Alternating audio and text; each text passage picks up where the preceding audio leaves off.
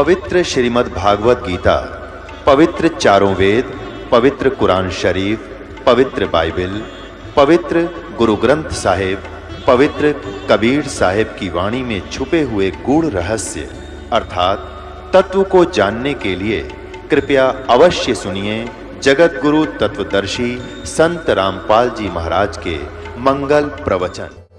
की जय। बंदी छोड़ कबीर साहेब की जय। बंदी छोड़ गरीबदास जी महाराज की जय। स्वामी राम देवानंद जी गुरु महाराज की जय। सर्व संतों की जय। सर्व भक्तों की जय। धर्मी पुरुषों की जय। श्री काशी धाम की जय। श्री छुटानी धाम की जय। श्री क्रोथा धाम की जय। श्री बरवाला धाम की जय। सत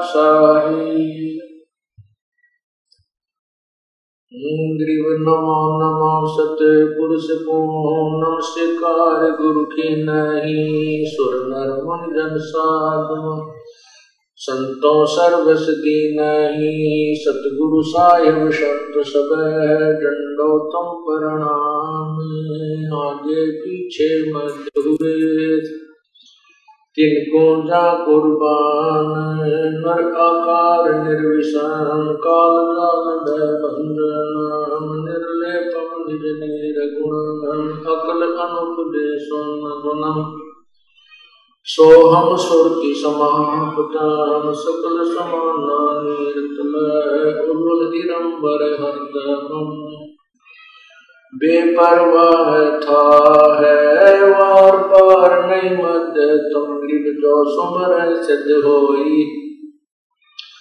गणनायक गलता ना करो, अनुग्रह सोई। पारस पद परवाना आदि गणेश मनाऊ। गणनायक देवन देवा चरण कमल लाऊं आज अंत करुं सेवा ब्रह्म शक्ति संगीत हृदय सिद्धिदाता सोई अविगत गुण अतीत सत्य पुरुष निर्मोही, जगदम्बा जगदीशम मंगल रूप मुरारी। तन्मन अर्पोशीषम भक्ति मुक्ति भंडारी सुर नर मुनि जन ध्यान ब्रह्मा विष्णु महेशा शेष शेष मुख गाव पूजय आदि गणेशा इंद्र कुबेर शरीखा वर्ण धर्म राय ध्यान समर्थ जीवन जी का मन इच्छा फल पावे तैतीस कोटि अदारा धाम से अठासी उतर बहुजल पारा कट है युग की फांसी तैतीस कोटि अधारा धाम से अठासी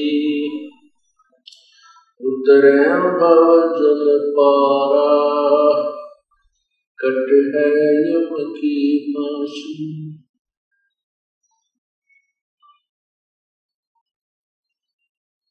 कर जोरों विनती करो धरो चरण पर गुरु राम देवानंद जी महाराज ने दिया नाम बख्शीश। कोटि कोटि सिजदा करो, कोटि कोटि प्रणाम। चरण कमल में आखियों में, बंदी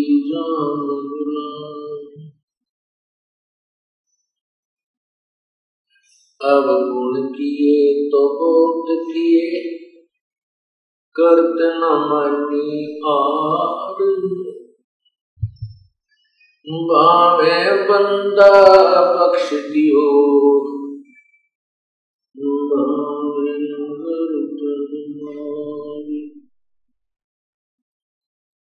अब गुण किए तो बहुत किए। करत न मानियार भावे बंदा बख्श दियो। भावे करतन उतार। अब गुण मेरे बाप जी बख्शो गरीब नवाज़। जो मैं पूत कपोत हूँ पिता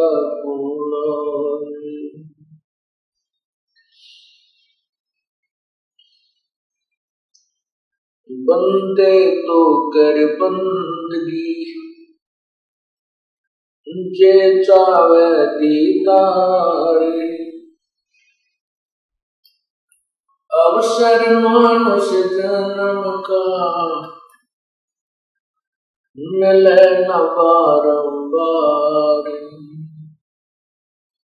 मानुष जन्म पाकर नहीं रटे हरिनाम जैसे कुआ जल बिना बनवाया किस काम कबीर हरि की भक्ति करो। तज विषयों रस बार बार ना पाओगे ये। मनुष्य जन्म की मौज। मानुष जन्म दुर्लभ है। मिले न तरवर से पत्ता टूट करे वो, बहुर न लगता डार वो पृथ्वी पति चकवे गए, जिनके चक्र चलते रावण सरीखे कौन गिन ऐसे गए अनंते लौट सको तो लूटियो। राम नाम के लूटे। पीछे फिर पछताओगे। प्राण जहांगे छूटे। नहीं भरोसा देगा। ये विनस जावे श्वास उश्वास में नाम जपो। और यतन कछुना श्वास उश्वास में नाम जपो। व्यर्थ श्वास मत खो। न जाने इस श्वास को आवण हो न हो।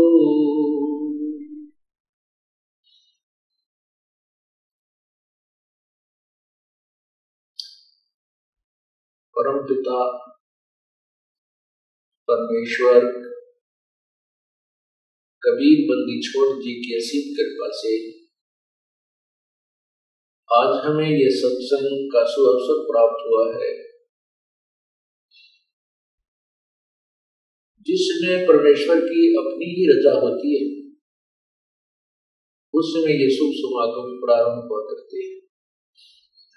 और ऐसे शुभ समागमों में जिन पुण्यात्माओं को आने का अवसर प्राप्त होता है,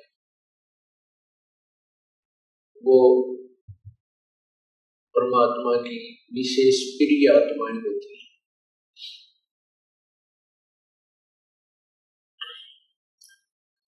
आज ये सत्संग का प्रोग्राम, आज ये सत्संग समागम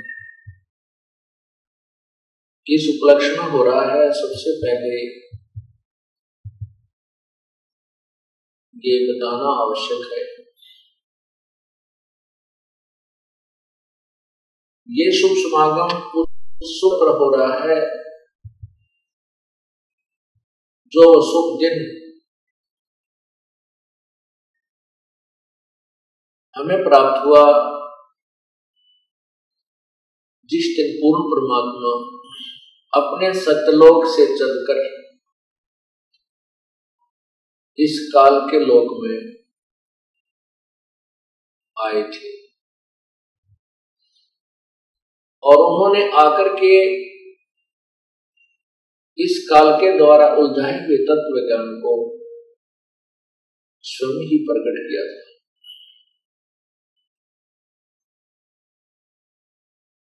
वो शुभ दिन है। ज्येष्ठ सुदी पूर्णमासी, जो 18 जून सन 2008 को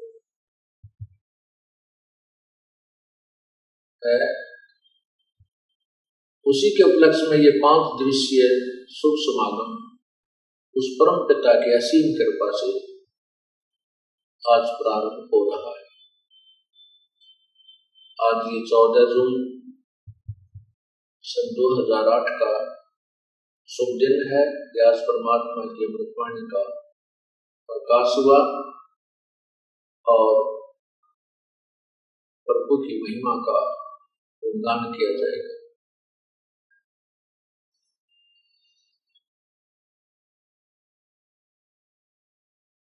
सत्संग सत्संग के अंदर वो रहस्य बताए जाते हैं जो जीव को कभी जीवन में सुनने को नहीं मिले होते। क्योंकि तत्व ज्ञान के अतिरिक्त जो भी हम ज्ञान, चाहे वह दात्मिक है या कोई व्यवसायिक है,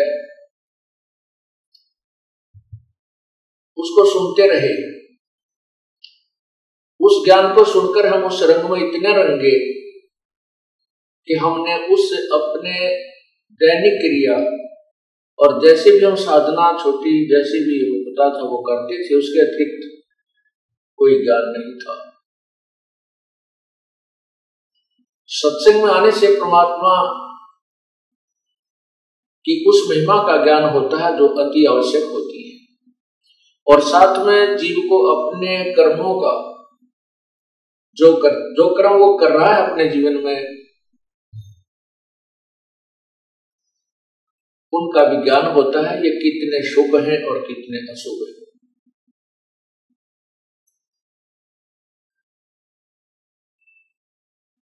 सत्संग में आने से जीव को ज्ञान होता है, तू कौन है?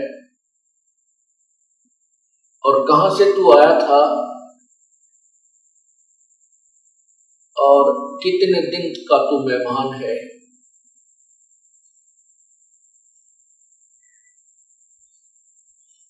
और जो कर, जो कर्म तू कर रहा है, इनके अतिरिक्त भी कोई कार्य है या नहीं? परमात्मा हमें फिर याद दिलाते हैं। भाई राम नाम रटते रहो। राम नाम रटते रहो जब तक घट में प्राण। कब हो तो दीन दयाल के जनक पड़ेगी कान।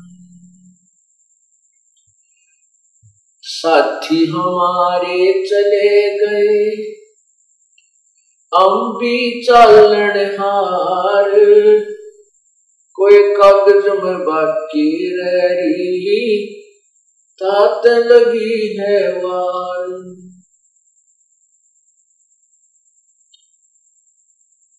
कबीर, पतझड़ आवत देख कर बन रोवे मन माही, जो ऊँची टनी पात थे, अब पीले हो हो जान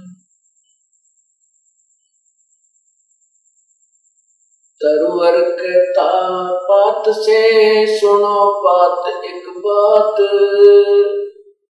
पात जड़नता यू कहे, सुन गई तरवर राय। अब के बिछुड़े ना मिला न जाने कहा गिरेंगे जाए। कहता, बात से सुनो बात एक बात, यहाँ की यह रीति है, एक आवे एक जात। साथी हमारे चले गए हम भी चलन हारे। कोई कागज़ में बाकी रही। तात लगी है वार।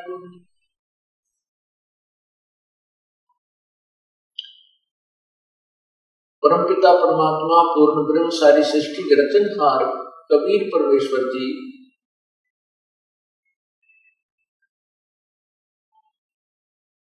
सन तेरह सौ अट्ठानवे, विक्रमी संबत चौदह सौ पचपन, ज्येष्ठ सुधी पूर्णवासी को सशरीर आकर के कमल के फूल पर प्रकट हुए थे। एक नवजात शिशु का रूप धारण किया था। पीला करते हुए प्रभु बड़े हुए थे। पाँच वर्ष की आयु से ही वो अपने तत्व ज्ञान का प्रचार करने लग गए थे।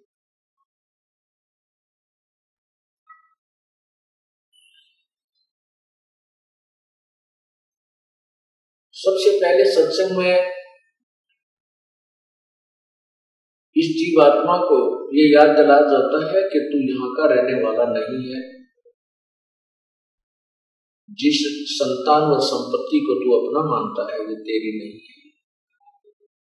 परमात्मा ने हमें याद दिलाया था अपने तत्व ज्ञान के आधार से काया तेरी है नहीं ये माया, कहाँ से हो? चरण कमल में दान रखो, इन दोनों को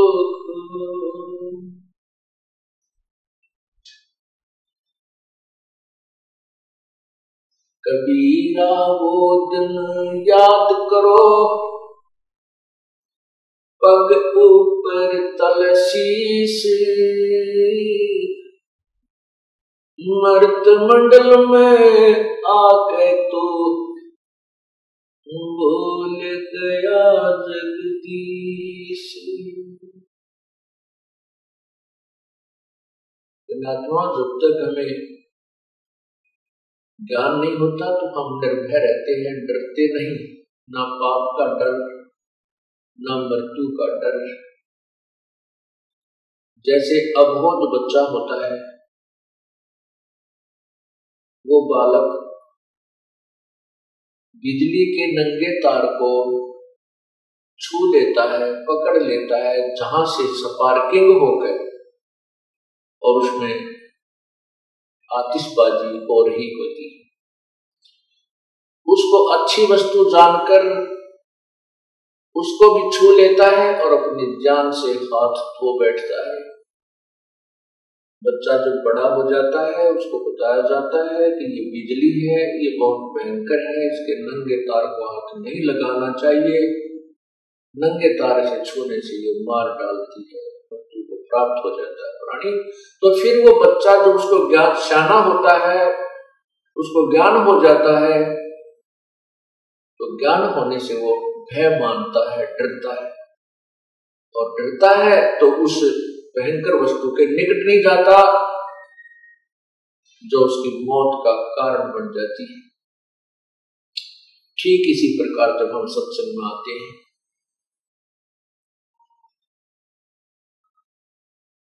और फिर हम उन दुखों से बच जाएँगे, हम चौरासी लाख योनियों के प्राणियों के शरीरों में जाने से बच जाएँगे। हम बहुत से दुख से बच जाएँगे क्योंकि हमें डर बनेगा और डर ज्ञान से बनता है। इसी प्रकार जब हम सत्संग में आते हैं तो अपने पूर्व पूर्व जो कर्म कर रहे होते हैं, वो हमें ही फिर डराने लग जाते हैं। कि ये तो बहुत पाप कर दिया। मैंने तो बहुत जुल्म किया है। उसका प्रायश्चित और साथ में उससे बचने का जो तरीका, समाधान वो तुरंत करने की चेष्टा करता है। ये ज्ञान आपको फिर सत्संग से ही होता है। सत्संग के अंदर बताया जाता है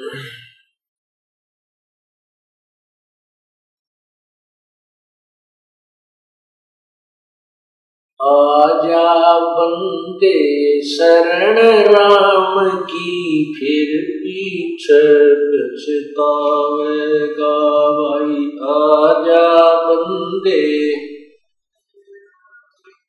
फिर पीछे पछतावे भाई। आजा बंदे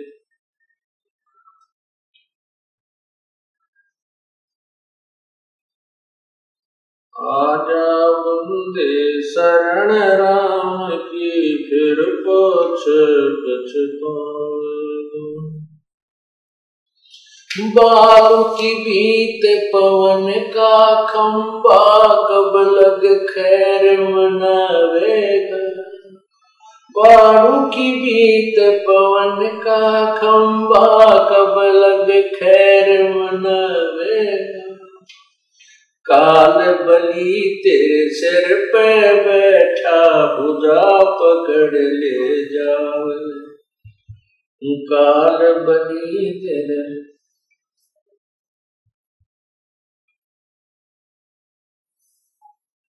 आजा बंदे शरण राम की फिर पछ पछतावेगा भाई।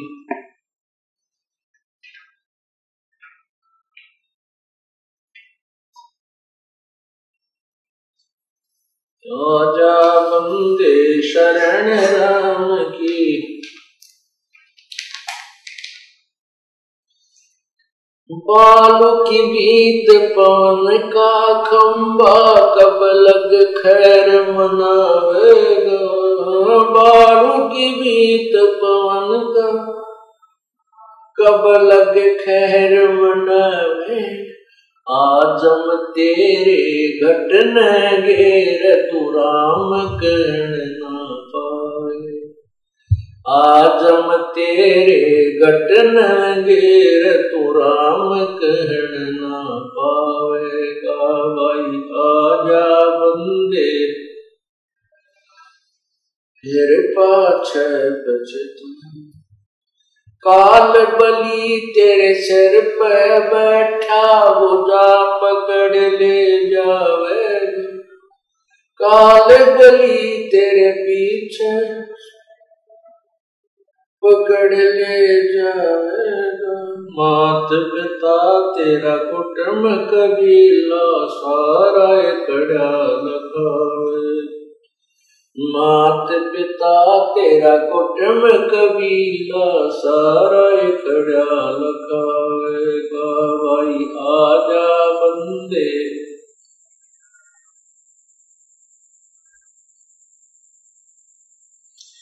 धर्म राय तेरा लेखा मांगे, वहाँ क्या बात बनावेगा धर्म राय तेरा लेखा लेगा। लाल खम्ब से बांधा था बिन सतगुरु कौन छुटावेगा भाई? लाल खम्ब से बंजादा बिन सतगुरु कौन छुटाएगा? भाई, आजा बंदे शरण राम की फिर पछ छुटावेगा भाई।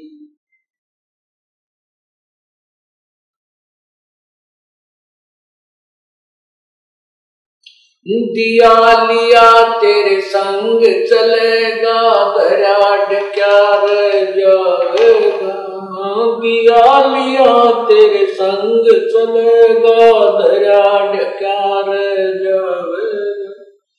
कह कबीर, सुनो भाई साधो, करनी के फल पावेगा।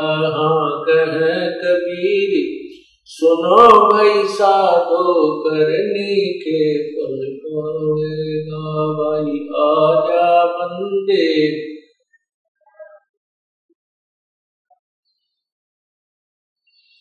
भाई, आजा बंदे, शरण राम की फिर पछ परमात्मा ने कभी परमेश्वर जी ने क्या बताया है कि आजा बंदे शरण राम की।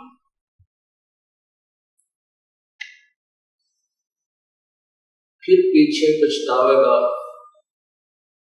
परमात्मा जब इस काल के लोक में, इस मृत लोक में आते हैं, वे स्वयं ही संत की भूमिका करते हैं, स्वयं ही एक भक्त की वास्तविक भूमिका करते हैं।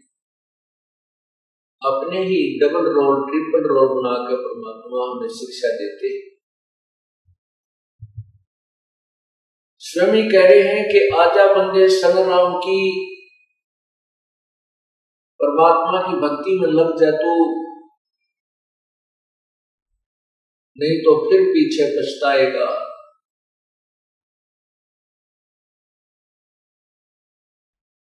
फिर साथ में हम याद दिलाते हैं। ये बालू की भीत। जैसे बालू रेत से द्वार बना, बनाई जाए, वो इतनी अस्थाई होती है कि वो कोई पशु का पैर लग जाए तो गिर जाए। तेज वर्षा आ जाए तो उसके नाम निशान नहीं मिले। तेज हवा से वो भी डिस्टर्ब हो जाती है, नष्ट हो जाती है। इसी प्रकार हमारा ये शरीर पाँच तत्वों से बना हुआ पुतला है। इसका पता नहीं किस कारण से अंत हो जाए। एक्सीडेंट में ये नष्ट हो सकता है।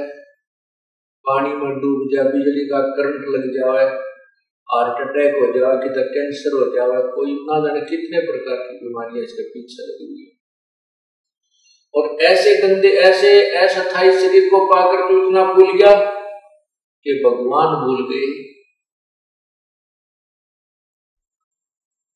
इस शरीर की वास्तविकता भी हमें संतों से ही पता चला। नहीं तो हम इसको बहुत ही अच्छा और सथाई माने हुए थे। इसलिए हम डरते नहीं थे। इसलिए हम भगवान को याद नहीं करते थे। अब हमने इसकी अस्थाई तव का पता चल गया कि ये तो कुछ भी को नहीं परमात्मा कहते हैं,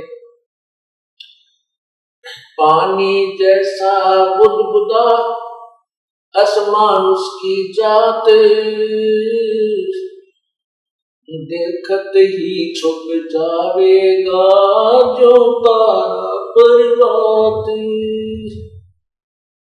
ये तो पानी जैसा बुलबुला पानी के ऊपर एक बुलबुला आ जाता है। वो कुछ देर तो बहुत जो का तो रहता है? एक सेकंड में उसका पता नहीं चलता। इसी प्रकार ये मनुष्य शरीर है। एक बार हमारे हाथ से छूट गया, इससे प्राणी निकल गया। इसको सवा कर देंगे या कि ज़मीन में गाड़ देंगे, इसका नाम और निशान मिटा दिया जाएगा। इसलिए हम इस मिट्टी से लाभ उठाना है। जैसे किसान मिट्टी से गेहूँ उत्पन्न कर देता है, अपनी जीवन रक्षा, रक्षक गेहूँ को बना लेता है, उसे धन कमाता है, मकान बना लेता है, अपने कपड़े, वस्त्र ब्याह शादी की व्यवस्था कर लेता है, मिट्टी से कर लेता है। ठीक इसी प्रकार हमने इस पाँच तत्वों से बने हुए इस मिट्टी के महल से, इस मिट्टी के खेत से, राम नाम का धन एकत्रित करना है। ये कमाई करनी है। यदि हमने इस मिट्टी से राम नाम का धन संचित कर लिया तो इसका लाभ है, अन्यथा मनुष्य का कोई यूज़ नहीं, कोई लाभ नहीं। नहीं तो हम वही कर्म करते हैं जैसे आम प्राणी करते हैं। बच्चों को उत्पन्न करना, उनके अंदर मोह ममता और फिर शरीर को त्याग करके चले जाए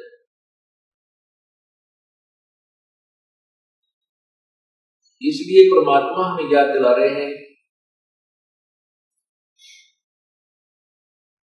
ये बालू की भीत, ये आपका जो शरीर है, ये ऐसा जैसे बालू रेत की बनी हुई एक दीवार को जो बिल्कुल अस्थाई जिसका कोई भरोसा नहीं, कब और किस कारण से नष्ट हो जाए ऐसे शरीर, ऐसा शरीर है। और फिर कहते हैं, इस मिट्टी से बने हुए शरीर की तो कब तक खैर मनावेगा? कब तक शुक्र मनावेगा? बीमार हो गया, कोई इंजेक्शन लगा दिया राहत मिल गई कैंसर होगी डॉक्टर भी हाथ खड़े कर देते हैं, भाई तो ये मृत्यु को प्राप्त होगा ही। तो परमात्मा कहते हैं, मान लीजिए, सौ वर्ष भी रह गया तो अभी अंत होना इसका इसकी खैर कब तक मनाएगा? अर्थात इस मिट्टी से लाभ उठाने से ही तेरा लाभ होगा, परमात्मा प्राप्त होगा।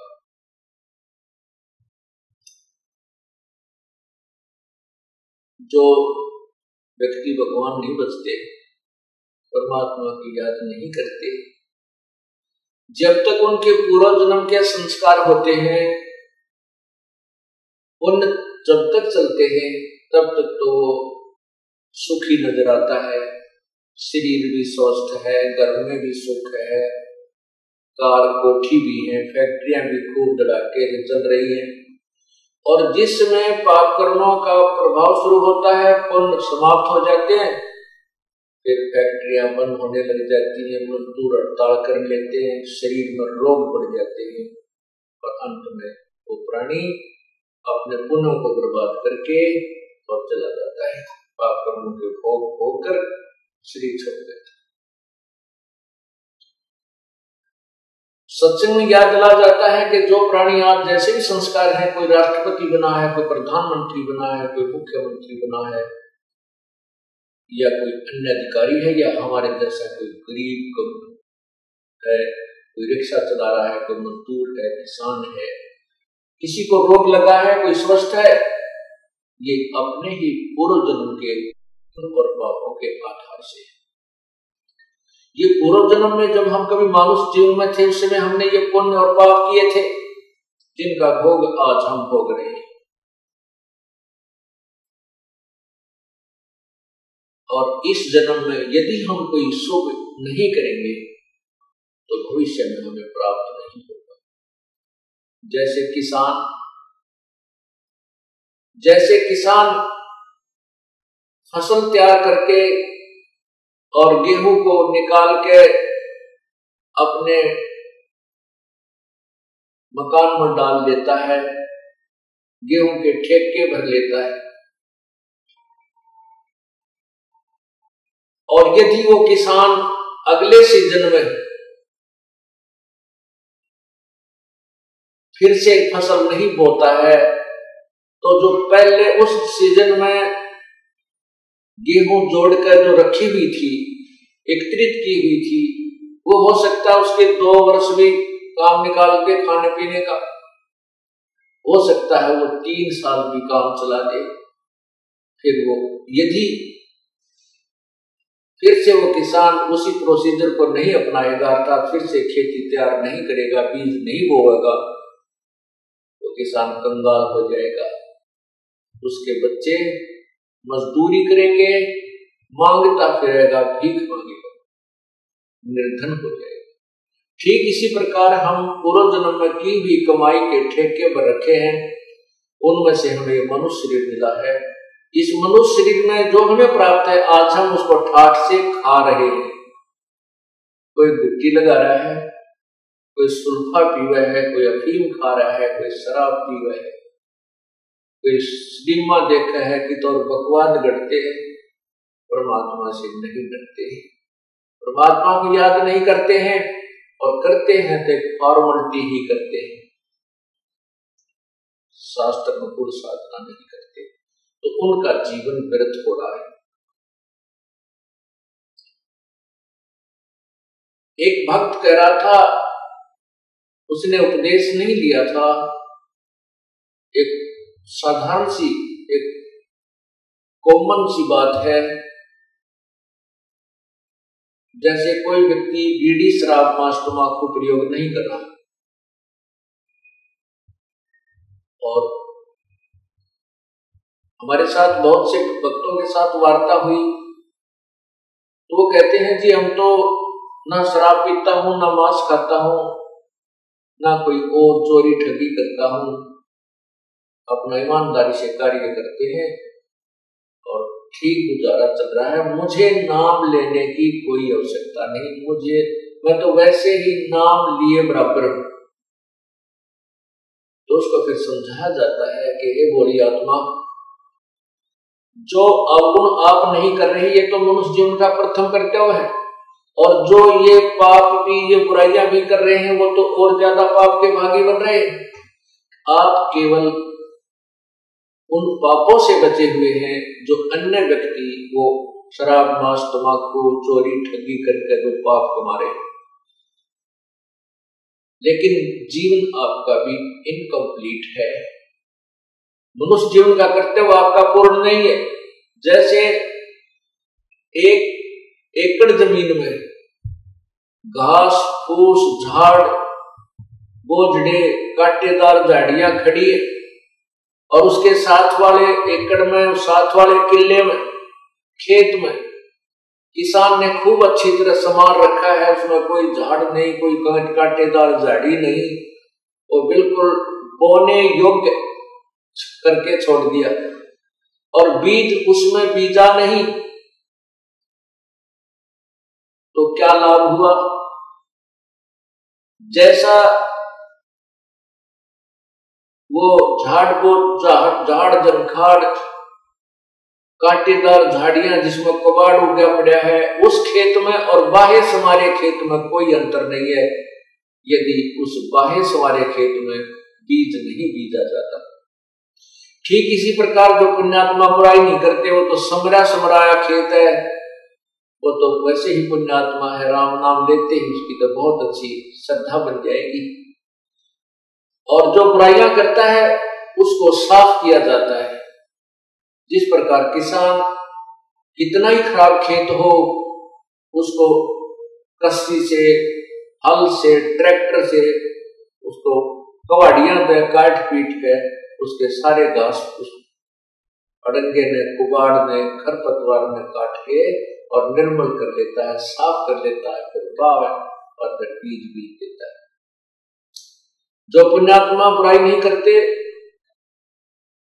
वो तो और अच्छी आत्माएँ हैं, और जो बुराई करते हैं और सत्संग में आ जाते हैं सत्संग वचन सुनकर वो भी साफ़ हो जाते हैं, दोनों बराबर हो गए। रही बात उन पापों की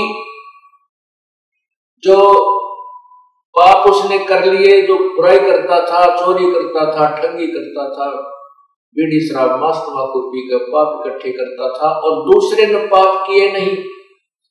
अब जिसने पाप किए, उसका समाधान है परमात्मा के मंत्र में शक्ति है। जब ही नाम हृदय धरो, बड़ो पाप को नाश। मानो जिनकी अग्नि की भाई पड़े पुराने घास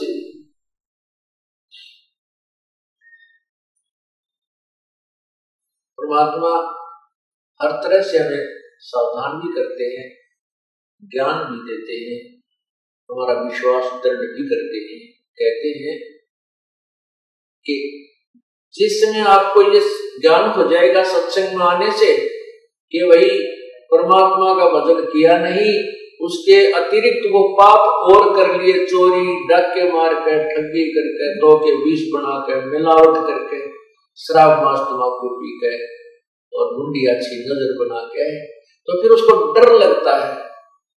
वो सोचता है, परमात्मा मेरा क्या होगा? मैं तो घोर पापी हूँ तो कीड़े पड़ेंगे, कुत्ता बनूँगा, खाद लगे क्योंकि सत्संग में आने से आत्मा को ज्ञान हो जाएगा कि सचमुच जो कहा जा रहा है, ये सच्ची होगी, ये सत्य होगा। तो फिर उसको ये एक एक्स्ट्रा डर बन जाता है ईव के बनेगा। उसके लिए परमात्मा ने बताया कि घबरा मत। जैसे पहले जो आपसे बुराई हुई है, वो अनजान पने में होगी, आपको पता नहीं था। जिस प्रकार छोटा सा बालक पालने में झूठ रहा होता है, और वो क्या करता है, टट्टी पेशाब करके सारे कपड़े भी खराब कर लेता है, हाथ और पैर भी खराब कर लेता है, फिर वो रोने लग जाता है। माता जब आती है उस बच्चे को देखती है, उसकी सारी परिस्थिति से परिचित होकर के वो तुरंत उस बच्चे को उठाती है, स्वच्छ जल से उसको धोती है, उसके कपड़े धोती है, स्वच्छ कपड़े बनाकर दूध पिलाती है, प्यार करती है, सीने से लगा देती है। क्योंकि माँ को पता था कि बच्चे ने, बच्चा बालक है, अनजान है, इसको पता नहीं। ठीक इसी प्रकार जब तक आप सत्संग में नहीं आए हो और आपसे जो गलतियाँ होती हैं, वो परम पिता परमात्मा कबीर बंदी छोड़ आपको इस सत्संग रूपी जल से धोकर आपको राम नाम का दूध पिलाएगा और आपको सीने से लगाएगा, प्यार देगा। आपके, अर्थात आपके जो पूरे दिन पूरा सत्संग में आने से पहले जो किए गए पाप आपके सारे नष्ट कर देगा। आपको साफ़ करके अपने भक्ति करने योग्य बनाएगा। और यदि जैसे बालक थोड़ा बड़ा हो जाए, और वो फिर कितने पेशाब करते बिस्तर में जानबूझ के तो पिटा बहुत करे। उसकी पिटाई होती है, क्योंकि वो बकवाद कर रहा है। अब अनजान नहीं है। ठीक इसी प्रकार जब आप शाने हो जाओगे, सत्संग सुनकर, और नाम उपदेश लेकर के फिर गलतियाँ करोगे, फिर तो उस बच्चे की तरह पिटोगे, जो जानबूझ कर बकवाद कर रहा है।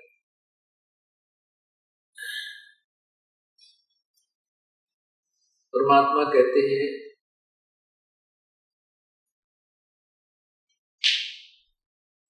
कि जब आप परमात्मा की शरण आ जाते हो तो परमात्मा ने अपना या तो स्वयं आते हैं, या अपना कोई और संत अपना निजी, अपनी निजी आत्मा को यहाँ भेजते हैं अपने बच्चों को संभालने के लिए। जैसे इस दास की ड्यूटी लगा रखी है।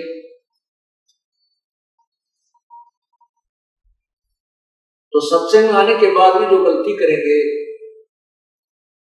उनको फिर परमात्मा बार बार समझाते हैं कि फिर तुम करनी पिटाई होगी तुम्हारी।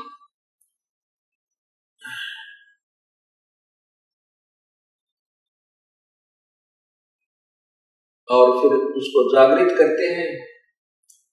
भाई मानत नाम मोरा, साधो मानत नाम मोरा रे। बार बार मैं ये समझाऊ, जग में जीवन थोड़ा रे। बार बार मैं ये समझाऊ, जग में जीवन थोड़ा रे। मानत न मन मोरा, साधो बार बार मैं ये समझाऊं जग में जीवन थोड़ा रे बार बार मैं ये समझाऊं जग में जीवन थोड़ा इस काया का गर्व न करियो के काला के गोरा रे। इस काया का गर्व न करियो, के काला के गोरा रे। बिना भजन कछु काम न आव चाहे एतर छड़को चारों ओरा रे बिना भजन कछु काम न आव चाहे, अतर छड़को चल ओरा रे मानत न मन मोरा साधो। बार बार मैं ये समझाऊं जग में जीवन थोड़ा रे। बार बार ये समझाऊं जग में जीवन थोड़ा है इस माया का गर्भ न करियो के हाथी क्या घोड़ा रे इस माया का गर्भ न करियो क्या हाथी क्या घोड़ा रे जोड़ जोड़ धन बहुत बटोड़ा लाखों और करोड़ा रे, जोड़ जोड़ धन बहुत बटोड़ा लाखों और करोड़ा रे, मानत ना मन मोरा साधो। बार बार मैं ये समझाऊं जग में जीवन थोड़ा रे। बार बार मैं ये समझाऊं, जग में जीवन थोड़ा दुविधा दुर्मति चतुराई में जन्म गया नर तोरा रे। दुविधा दुर्मति चतुराई में जन्म गया नर तोरा रे। अब भी आने मिलो सत्संग में, करो गुरु ज्ञान पे गोरा रे। अब भी आने मिलो सत्संग में, करो गुरु ज्ञान पे गोरा रे। मानत नाम मोरा साधो बार बार मैं ये समझाऊं अरे बार बार मैं ये समझाऊं। भाई शरण पड़े ने गुरु संभाले जान के बालक गोरा रे गुरु शरण पड़े को गुरु संभाले जान का बालक भोला कह कबीर तुम चरण चित राखो, जो सोई बडोरा रे। कह कबीर तुम चरण चित राखो, जो सोई बडोरा रे। मानत नाम मोरा साधो। बार बार मैं ये समझाऊं, जग में जीवन थोड़ा रे। बार बार मैं ये समझाऊं जग में थोड़ा क्या बताते हैं? कि सत्संग में आने के बाद भी ये मन इधर उधर की सोच में ज़्यादा ही उलझा रहता है। उसको याद दिला जाता है कि इस काया का गर्व न करिए भाई के काला के गोरा रे ये जो मिट्टी का बना हुआ, ये पाँच तत्वों से बना हुआ पुतला है। इसके अंदर झाँक कर जरा सा देखें तो ये कुछ भी वस्तु नहीं है। इसकी शरीर की नाड़ियों में खून घूम रहा है, रक्त चल रहा है। मांस, हड्डियों के ऊपर मांस लपेट रखा है। अंदर शरीर में थूक, टट्टी, पेशाब और सारा गंध भरा पड़ा है। हमारे शरीर की, की हमारे शरीर की क्या स्थिति है? जैसे आपने एक्सीडेंट के अंदर कोई कुत्ता मरा हुआ देखा और रोड के ऊपर उसकी आंत कितनी दूर तक बिखरी पड़ी होती है। उसके अंदर से टट्टी और पेशाब उसका अलग से पड़ा होता है। और शेष शरीर का जो मांस हड्डी और चाम तो इधर उधर सड़क सड़क के चिपका हुआ होता है? तो उस, उससे अपने शरीर की तुलना कर लेना बिल्कुल अंतर नहीं।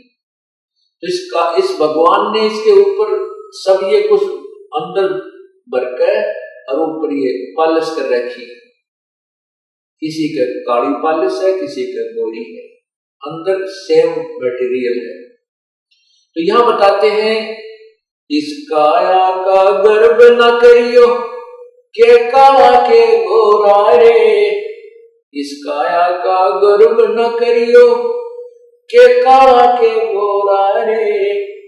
भाई, बिना वज़न कछु काम न आव चाहे यत्र छिड़को चर पूरा रे। बिना भगन कछु काम न ना बचाए भगन कछु काम ना बचाए इत्र छिड़को चर पूरा इस शरीर के ऊपर कितना तो बढ़िया? पाउडर छिड़क लो। कितना सुगंधित वस्तु, तेल इसका मालिश कर लो। कोई बात नहीं। भाई, सफ़ाई शरीर की आवश्यक होती है। नाना है साफ़ होना है वो बात अच्छी है।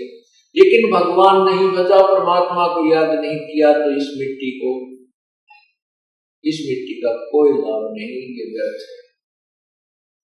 फिर हम दूसरा गर्भ करते हैं, गर्भ में कार हो जाए, कोठी हो जाए, पहले घोड़े। आज तक तो कार पहले घोड़ा जिसके घर में होता था, एक रिच मैन माना जाता था। वो एक साहूकार व्यक्ति माना जाता था, जैसे आज जिसके घर में कार हो, वो धनी व्यक्ति मान लिया जाता है। परमात्मा बताते हैं कि इस काया, इस माया का गर्व ना करियो कि हाथी के गोड़ा रे। और जोड़ जोड़ जब बहुत बिटोड़ा, लाखों और करोड़ा रे। अब परमात्मा के नाम बिना यह जोड़ा जड़ा धन ऐसे व्यर्थ हो जाता है। कैसे? एक समय की बात है। अब देखो पुणात्माओं जो हमारे अनुयायी हैं जब से इस दास को आज्ञा हुई है परमात्मा की महिमा गुणगान करने की, उसी समय से सत्संग सुनते हुए आ रहे हैं। और सत्संग में वही बातें होती हैं जो प्रभु की महिमा की प्रतिदिन गाई और सुनाई जाती है। उन्हीं को बार बार सुनाया जाता है, उन्हीं के विषय में आपको प्रेरित किया जाता है। सावधान किया जाता है और परिचित कराया जाता है प्रभु की महिमा से। तो आपको प्रति बार, जितनी बार भी आप सत्संग सुनते हो, और परमात्मा की महिमा कथाओं के माध्यम से सुनाई जाती है, यदि आपको वो अच्छी लगती है तो आप बहुत ही अच्छी भक्ति कर रहे हो। आपके अंदर परमात्मा की चाह है। अन्यथा क्या हो जाता है? जैसे हम प्रतिदिन खाना खाते हैं, रोटी, आटा वही होता है। और रोटी वही होती है। यदि आप स्वस्थ हैं तो वही रोटी, उसमें दाल सब्ज़ी का थोड़ा बहुत फेरबदल हो जाता है। अगर दाल सब्ज़ी ना हो और स्वस्थ है, समय पर आपको खूब भूख लगेगी। और समय पर जब आपको भूख लगी होगी तो सूखी रोटी हो। अचार मिल जाए तो भी अच्छा नहीं तो पानी के साथ खाकर भी स्वादिष्ट लगती है, पेट कर दिया जाता है। यदि वो व्यक्ति बीमार हो जाता है, बुखार हो जाता है, और मलेरिया बुखार जिसको हो जाता है, उसमें रोटी अच्छी ना लगती। उसको वो रोटी अच्छी नहीं लगती, कड़वी लगती है, मनुखा दाग से संतरा उसको बहुत ही कड़वा लगता है। न तो वो सेब कड़वी है, ना मनुखा दाग कड़वी है, ना रोटी कड़वी है। कड़वी उस बुखार ने, उस पुण्यात्मा उस भक्त की, के शरीर की व्यवस्था को खराब कर दिया, जिसके कारण उसको मीठी वस्तु भी कड़वी लगने इसलिए तुलसी साहब कहते हैं, तुलसी पिछले पाप इधर जाना भाव है, और जैसे जोड़ के वेग वही भूख पिता हो जाए। जब हमारे ऊपर पाप कर्मों का दबाव बढ़ जाता है, बुखार बन जाता है तो हमारे को परमात्मा की महिमा रूपी उनका दाग कड़वी लगती है, अच्छी नहीं लगती, स्वाती नहीं। रुचि नहीं बनती सुनने को, आनाकानी करता है। और जिस समय ये बुखार उतर जाता है जिस समय उसका रोग बुखार जबर उतर जाता है, फिर वही व्यक्ति उसी उन्हीं रोटियों को चाहे लुखी मिल जाए, सूखी मिल जाए, नमकीन हो, सब्ज़ी मिले, चाहे ना मिले उनको रुचि कर खा जाता है क्योंकि वो स्वस्थ है। जिस प्रकार जबर उतरने के उपरांत स्वस्थ व्यक्ति सुबह शाम उन्हीं रोटियों को रुचि रुचि रुचि खाता है उसके मन में रुचि नहीं बनती तो वह स्वस्थ है। इसी प्रकार जिसमें आपके पाप कर्म सत्संग में आने से नरम हो जाएँगे, बदन शिवन से कम हो जाएँगे, आपको परमात्मा की चर्चा इतनी स्वादिष्ट लगेगी कि आप बेसबरे हो जाओगे। चाहे सौ को किलोमीटर पर जाकर भी सत्संग सुनना पड़े चार सौ किलोमीटर भी जाना पड़ जाए, आपको ऐसी भूख लगेगी, आप पहुँच जाओगे। क्योंकि आपके वो पाप कर्म समाप्त हो चुके हैं, जो जिन्होंने आपके मन में आपकी आत्मा में बुखार बना रखा था, ज़ोर बना रखा था। आप स्वस्थ हो गए, आपकी आत्मा स्वस्थ हो गई है। अब इसको राम नाम की चर्चा की भूख लगती है। तो जैसे भी जो जो भी प्रतिदिन खाना हम खाते हैं, प्रतिदिन अच्छा लगता है तो हम स्वस्थ है, और जिस दिन अरुचि होगी समझो बीमार हो होगी। उसका ट्रीटमेंट क्या है? उसका उपचार क्या है? उपचार यही है कि उस रोग को खत्म करने के लिए कड़वी गोलियाँ ही खानी पड़ती है। गोलियाँ, दवाई, औषधि कड़वी होती है और चाहे रुचि ना हो औषधि खाने की, कड़वी भी लगती हो, खानी ही पड़ती है। और कड़वी औषधि खाने से रोग कट जाता है। इसी प्रकार आपने कभी कभी सत्संग सुनते सुनते रुचि बन जाएगी, बन जाती है कि ये कथा तो हमने सुन रखी है तो समझो आप बीमार हो गए आपके अंदर पाप कर्मों का कोई दबाव कहीं ना कहीं से बन चुका है? और यदि आपके अंदर गद गद होती है। चाहे आपने सौ बार सुन रखी है, हज़ार बार सुन रखी है कथाएँ, और उतनी ही रुचि कर, और रुचि कर क्या उसको सुनने के बाद फिर रोम रोम खड़े हो जाते हैं? जैसे कितनी बार सुने? क्योंकि वो तो हर बार सुनने और हर बार याद रखने की बातें हैं। फिर आपकी भक्ति आपका जो ज्ञान है, वो स्वस्थ है। आप ठीक सके तो इस प्रकार अब आपको बताया जा रहा है कि परमात्मा हमें बताते हैं कि तुम राम नाम के लिए तो समय नहीं। और संसारिक धंधे के लिए, एक पेट के लिए रात और दिन कहीं भी कठिन से कठिन काम हमें करना पड़ जाए हम तुरंत करने लग जाते हैं। और परमात्मा के लिए जो समय उस दिन प्रतिदिन के कार्य से बचे हुए समय में भी अगर हम परमात्मा के लिए तो समय निकाल लें तो भी हमारा कल्याण हो जाता है। और फिर जब हमारे से परमात्मा प्रसन्न हो जाएगा